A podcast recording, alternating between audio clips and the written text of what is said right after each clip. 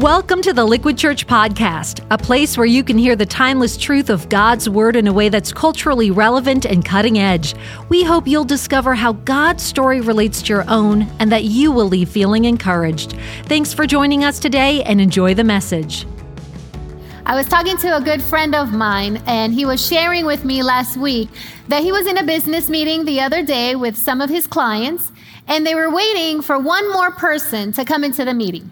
Now, my friend is a musician. He has his own business. And the meeting that he was in had some of his clients. They are famous people. They're all in the music business. Think about they're singers, producers, radio personalities. And after a while, the person that they're waiting for finally comes in. And my friend is friends with this person. So when the guy finally shows up, he immediately notices he's not alone. He's with a woman that's not his wife. And he can tell that the woman isn't just some kind of colleague, but because of the way that she was holding on to my friend's friend, gave my friend some vibes. Like, I think these guys are like together, together. And sure enough, the guy turns to my friend, winks at him, and says, We're all good, right, bro? We're bros? AKA, you won't say anything to my wife, right? And my friend was telling me this, and so I asked him, What'd you do? Like, what'd you say to him? And he said, Well, I had really two choices. I could either tell him, Yeah, man, all good, you do you.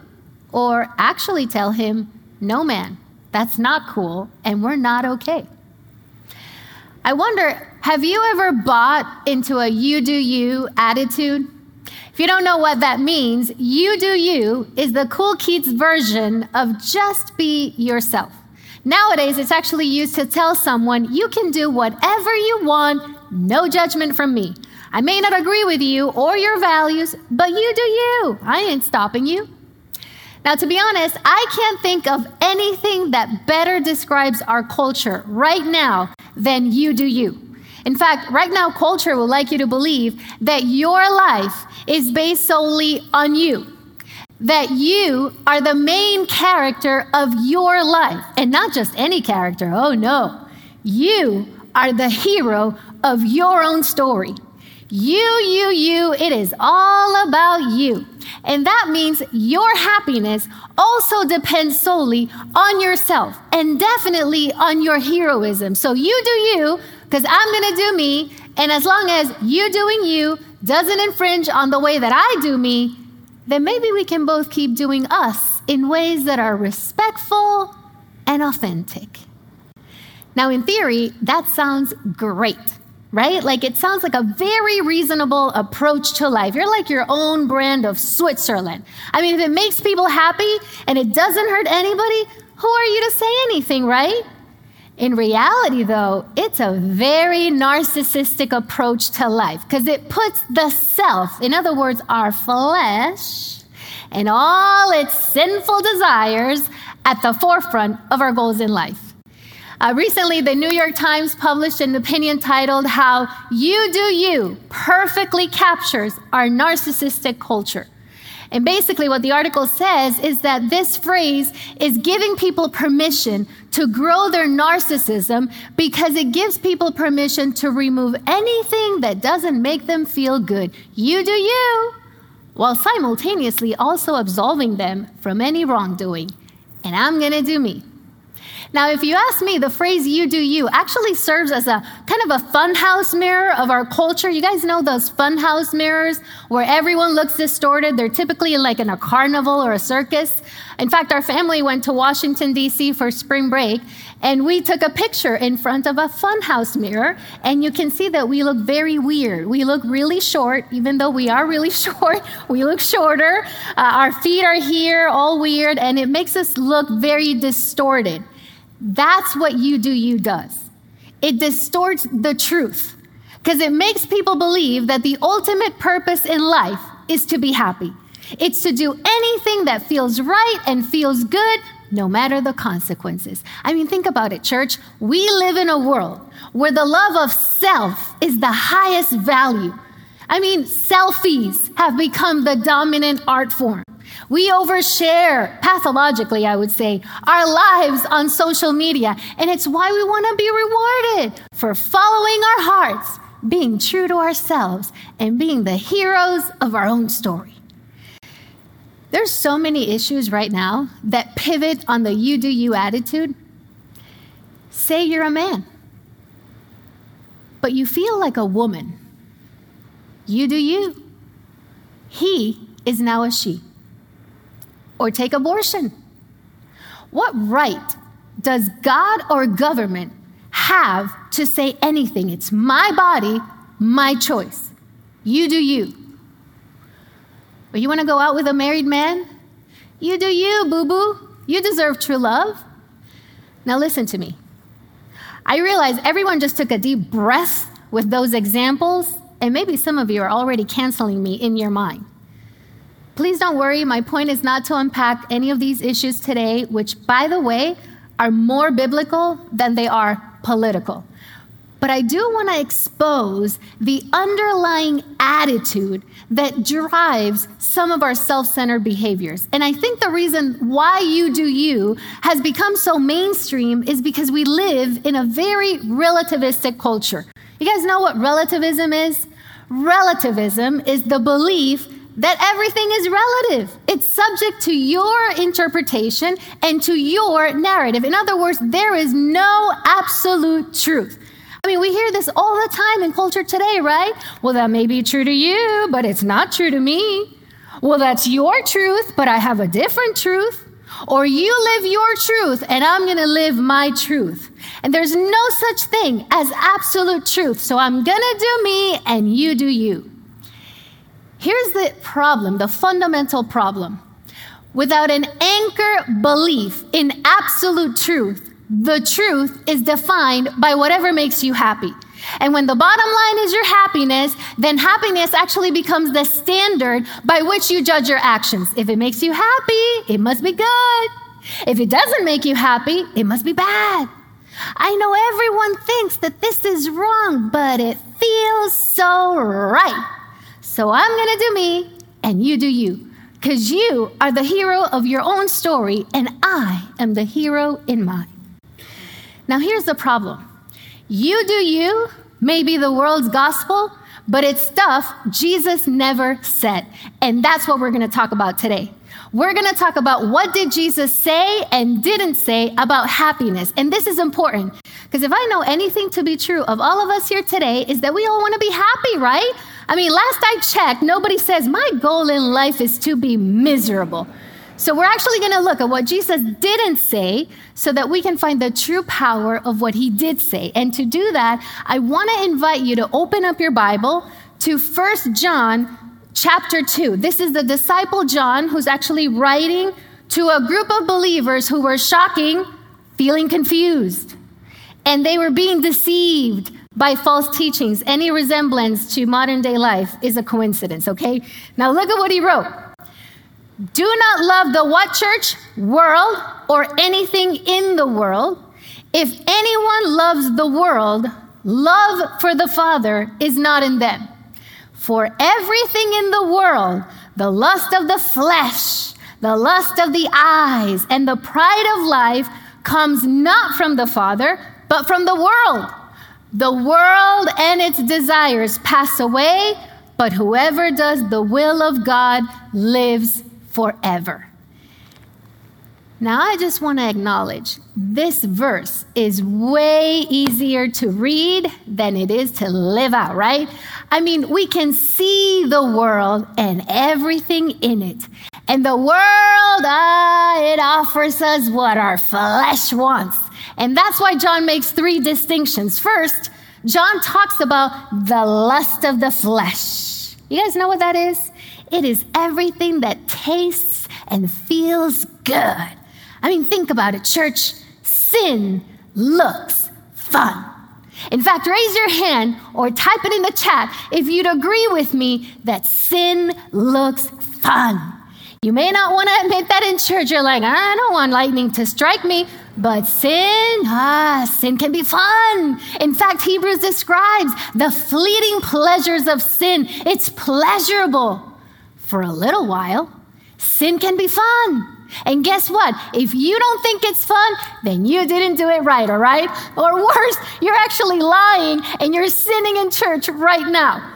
You don't believe me? I want you to think about the last time that you came home completely drained from work. You were busted up and beat up.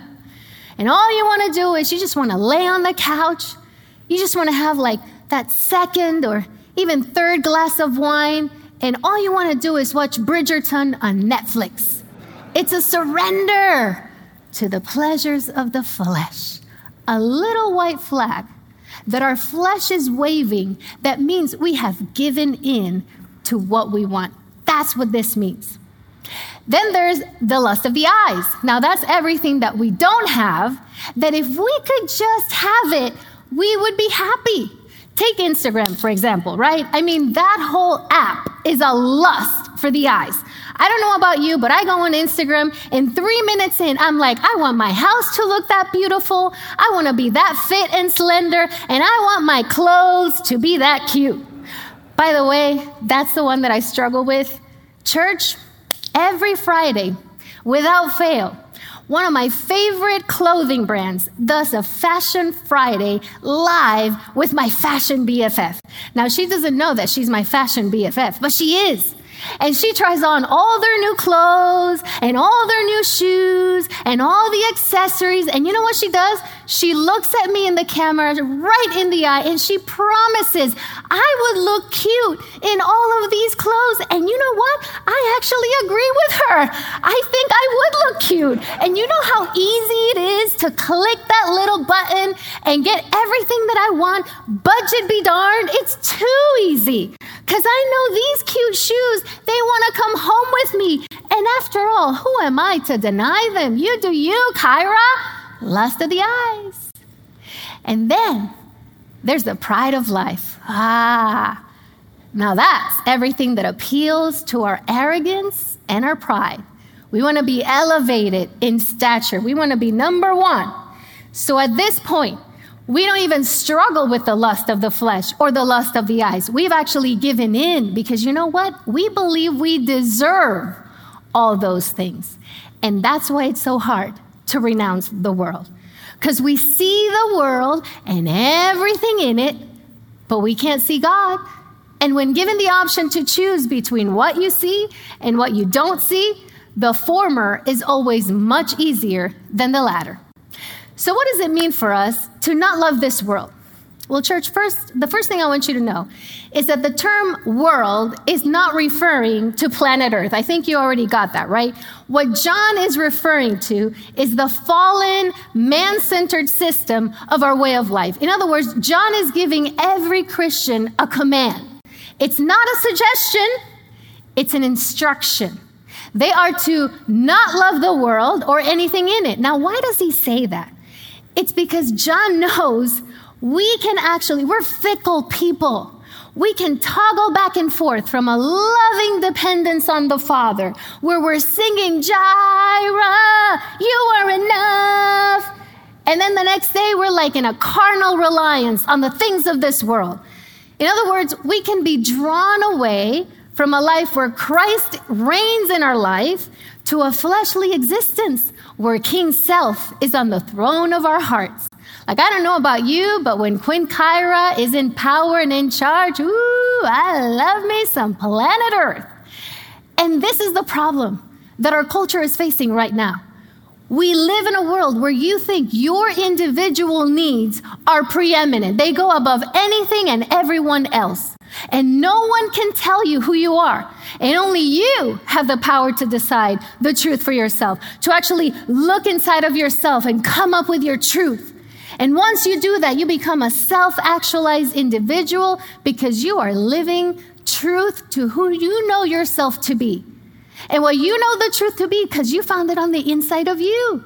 That is the modern self that people have embraced, and it's shaping not just our culture, but our churches too.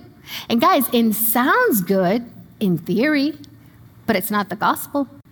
In fact, there's a book called Habits of the Heart where they tackle the rise of expressive individualism in culture and how the therapeutic self has actually invaded the church And in this book, they interview a woman named Sheila. And they ask her, Sheila, what is your religion? And Sheila goes on to explain that how she looked for truth inside of herself. She says, You know, I listen to that little voice inside of my heart for what's right and what's wrong. And I even have a name for my religion. I call it Sheilaism. She said, I worship that little voice in my heart that tells me what to do, and I live in accordance with that, and that's my religion, Sheilaism. And there's only one follower in my religion, and that's me, church. Now, that sounds silly at first. Can you imagine, right? If I said, you know what? I think you need to follow the little voice in my heart, Jose, because I'm starting a religion called Chiranity. It sounds kind of silly, right? But man, it's seductive. Because when someone says, I've looked into my heart and I know the truth, they seem like the kind of person who we should be too. They feel or look very self assured. Remember what Shakespeare said? To thine own self be what, church? True. That's the kind of person you want to be, right? The problem is, you're literally elevating yourself to the place of God. You are sitting in his throne as the arbiter of right and wrong. And friends, that is not funny. That is actually trying to take the place of God. And you know what? It's what got Satan kicked out of heaven in the first place. That is the original sin of pride.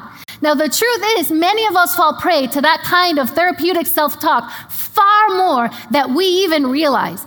You pretend that little voice inside of you is the Holy Spirit, when in reality, it's the you spirit. And it will lead you down to a path believing that the ultimate goal in your life is to do whatever makes you happy. So understand, not loving the world doesn't actually mean you have to hate yourself or your possessions or your world.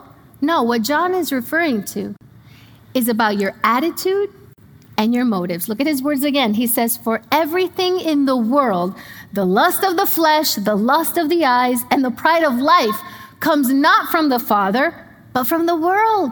In other words, church, to love the world means you live ruled by lust, what I like and what I want. And you live ruled by pride, what I think I deserve. You're motivated by selfishness, by greed, by pride. You crave things that you don't have, and you're prideful in things you do have. And at the root of all of it is that what you do is motivated by your desire to feel happy at all times. Now, in the past, I've heard of Christians who've made this verse about their behavior. So when John says, do not love the world or anything in it, they think all we need to do is a list of do's and don'ts. I call them the filthy five drinking, dancing, debauchery, depravity, and decadence. And if we avoid all of that, clearly I don't love the world. The problem with that kind of thinking is that it sounds right, but it's plain wrong.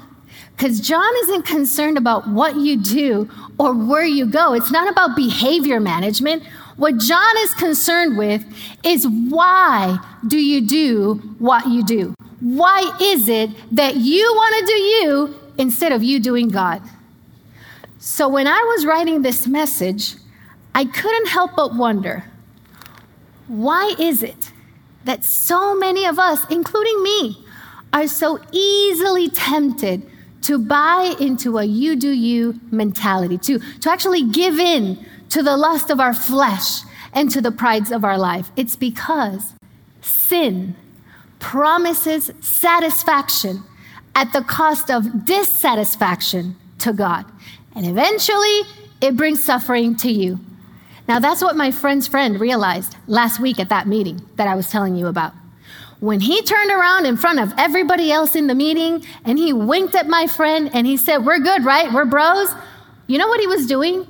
What he was looking for in that moment was for my friend to affirm his life's choices, to give him a pass that being with someone other than his wife isn't a big deal. Because if he's the hero of his own story, then he needs to do whatever it is that's going to make him happy, even if that's being with someone who isn't his wife. Now, according to my friend, he said, Kyra, there was like a collective intake of breath. How is he going to respond? What is he going to do? Everybody was silent. But my friend is a believer. And he wasn't about to violate his own integrity and his beliefs. So, you know what he told him? He said, No, man, we're not good. Don't get me wrong, I still love you, and you're still my friend. But I'm not gonna sit here and wink, wink, and affirm something that you know is not right. So, no, we're not all good. And we're going to move on to our meeting and we're going to start it right now. But in this moment, I can't give you a pass and I can't give you a pat on the back and pretend like what you're doing isn't wrong. And as my friend was telling me the story, I was like, man, how'd that guy end up in there? Like, how'd that guy end up in a meeting full of his peers with a woman who wasn't his wife, with a friend who spoke the truth that he didn't want to hear? It's because sin promises satisfaction at the cost of dissatisfaction to God. And eventually, church, it brings suffering to you. Sin entices. It lures you in with the promise of pleasures forevermore. But pleasures are fleeting, and eventually, not only have you disobeyed God, but it also causes you enormous pain. So, why do so many of us end up in similar places today? Like, you may not struggle with an extramarital affair, but if you think about it, I know there are areas in your life where you too are giving in into the fleeting pleasures of a you do you mentality.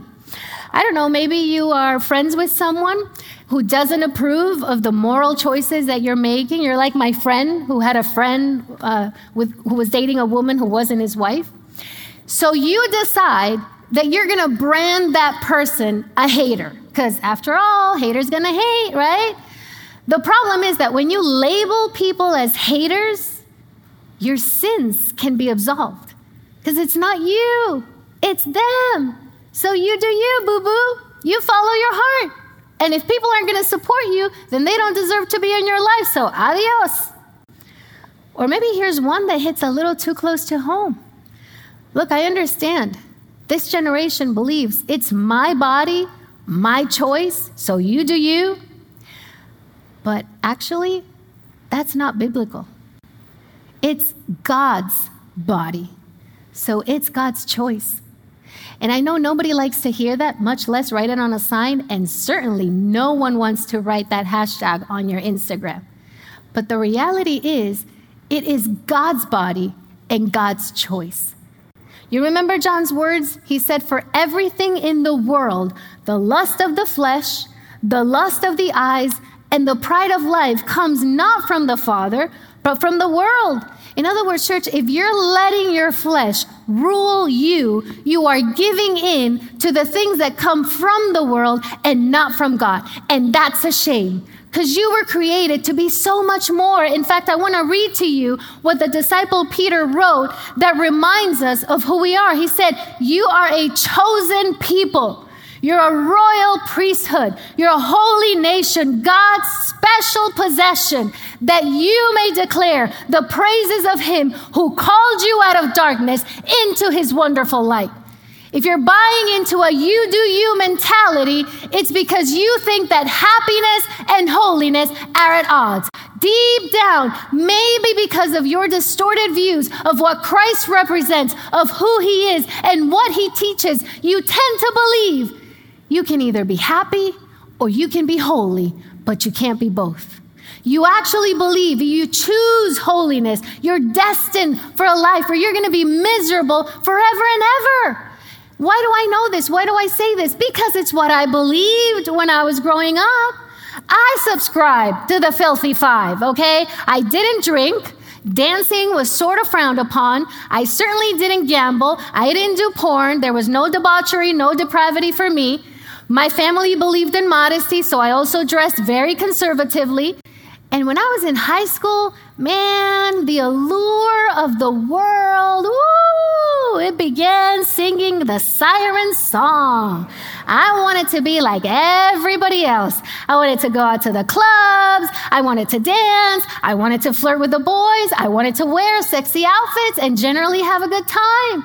And everybody, every time somebody said to me, Don't love the world or anything in the world, I'd be like, But I do love the world. I can't help it because the world is fun and church is really boring.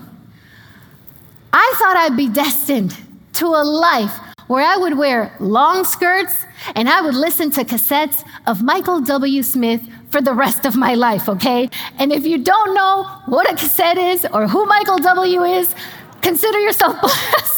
or actually, the good news is you can still go to heaven, church. Maybe barely, but you can still get in, okay? Somehow, in our distorted view, we've come to believe this lie that if we follow Jesus, we're gonna be miserable. But I want you to listen to me now, and I want you to listen to me well. Our God is not looking at you, whom He loves, down from heaven, saying, For God so loved the world that He wants His children to be holy and miserable. No, our God is actually a good God, and He is a loving God. In fact, when speaking about His Father, Jesus actually did say this. These are words that Jesus really did say. He said, If you then, being evil, know how to give good gifts to your children, who doesn't love to spoil your kids? Come on. How much more shall your Father who is in heaven give what is good to those who ask him? So, church, if you find yourself at odds, I want to be holy. I do. I want to serve God and please Him. I just don't want to be unhappy. I'm going to tell you right now, you're probably looking for happiness in the wrong place. You're looking in a lower place when God designed you for a higher place. In fact, Max Lucado, he gives a great illustration that I've adapted for you today, okay? He asked the question Would a fish ever be happy on the beach? Now, I want you to visualize it, okay? I want you to take out a fish out of the water, and I want you to put the fish on the beach. And now I want you to answer the question Is the fish on the beach happy? And the answer is anybody? No. Because what is the fish doing? I think the fish is popping. I'm going to stop now because I may fall. But um, we give, you know, we're trying to make the fish happy. So you know what we think? We think, well, what if we give the fish some things of this world to help the fish feel happy? What if we give the fish a pile of cash? That sounds like a good idea. Give me a pile of Benjamins. So we start making it rain. And we ask the fish, Are you happy now? What's the answer, church? Anybody? No. What if instead we throw a party for the fish? We get all the best looking fish out of the sea, we put them there together, and we give them some cool beats to the fish so the fish can pop, pop, pop to the beat. Is the fish happy now? No. What if we ask the fish, what if you take a selfie? You know, he gets a record number of likes, he hashtags fish lips, right? Everybody gets crazy with comments, the fire emoji, the fish looks good, the fish is hot. Is the fish happy now?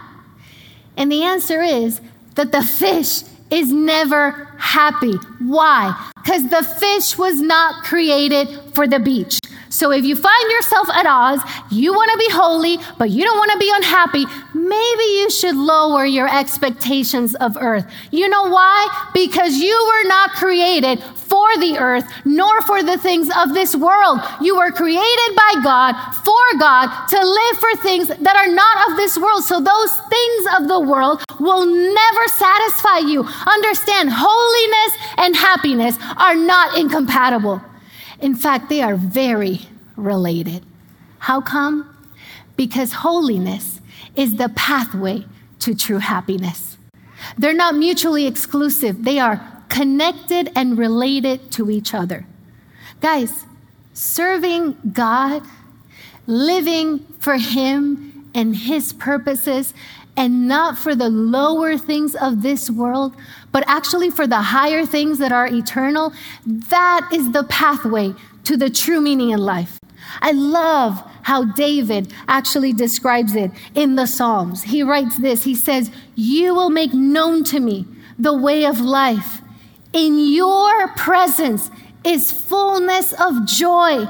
In your right hand are pleasures forevermore. Not the fleeting pleasures of sin, but the eternal pleasures that Jesus wants us to experience. Jesus calls us to leave the lower things of this sin filled world and live for the things that really matter in life. So, church, the next time that you feel tempted to give in to your lust and to your pride, to say, You do you and I'm gonna do me, I want you to remember every temptation is an invitation to run to Christ.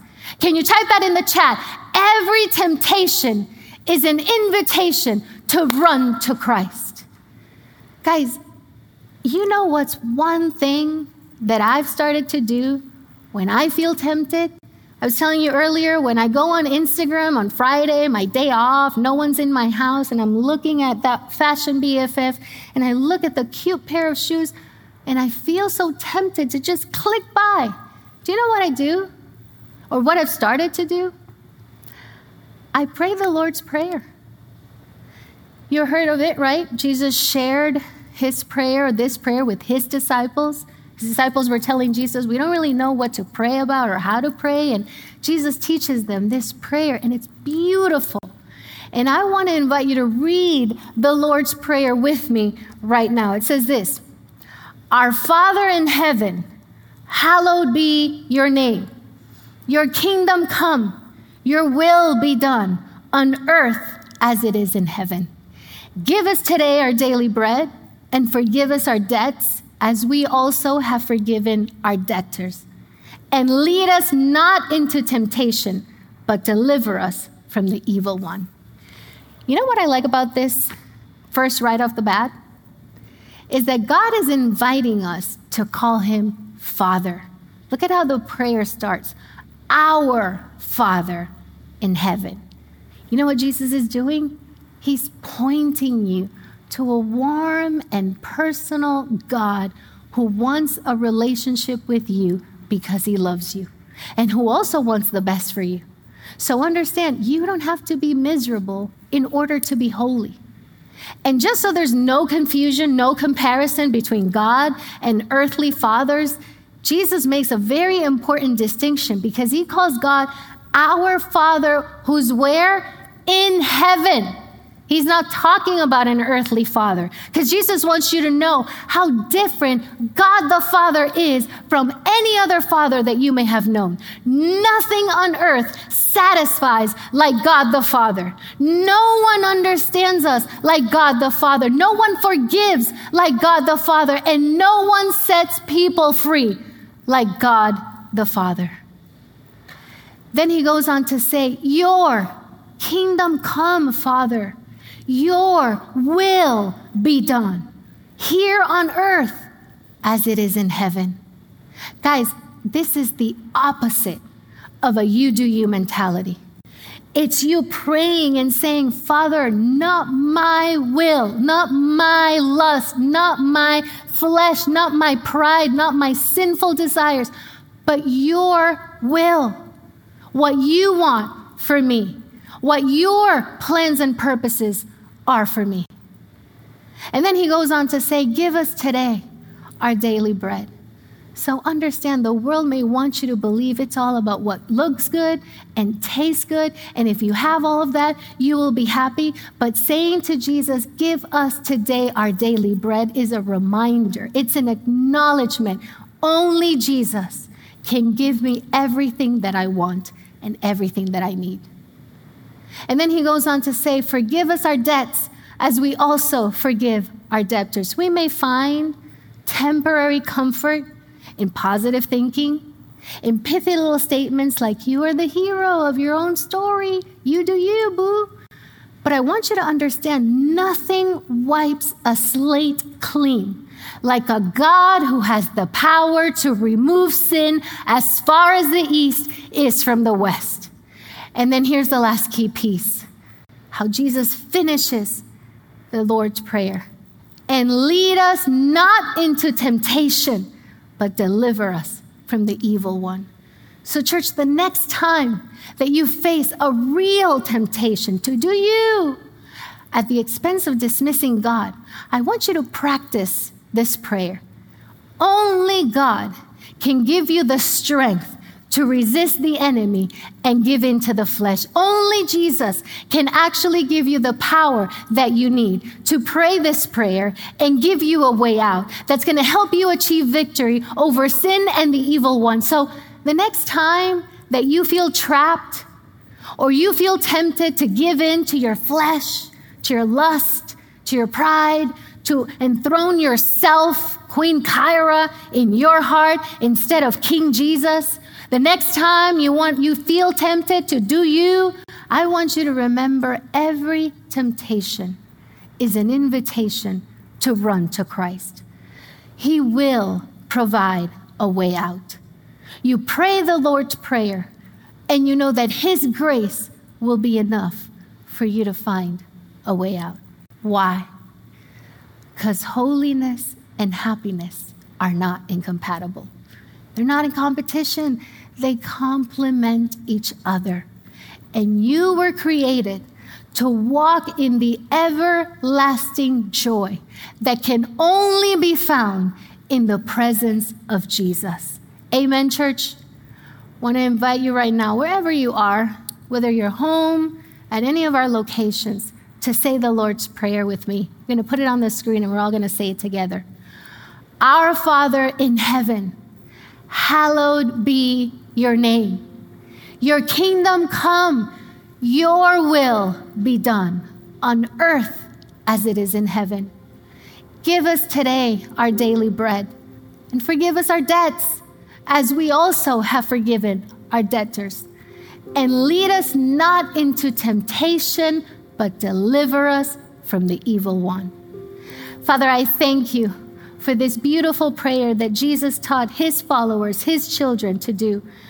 And so, Lord, right now we pray that the next time that we feel at a crossroads, where the world would want to deceive us into believing that it's good to get our way, to fulfill our own ambitious desires, Lord, where we want to give in to the pleasures, the fleeting pleasures of what the world wants to offer us, Lord. I thank you that we have a prayer that reminds us how to turn our eyes away from the world and fix them on Jesus. I pray that you would give us the strength to overcome. And I thank you for your reminder that it's not about what we want, but actually about surrendering our will to the Father's will. We thank you, Jesus, for your truth. We love you, and we pray all this in your Son's name. Amen.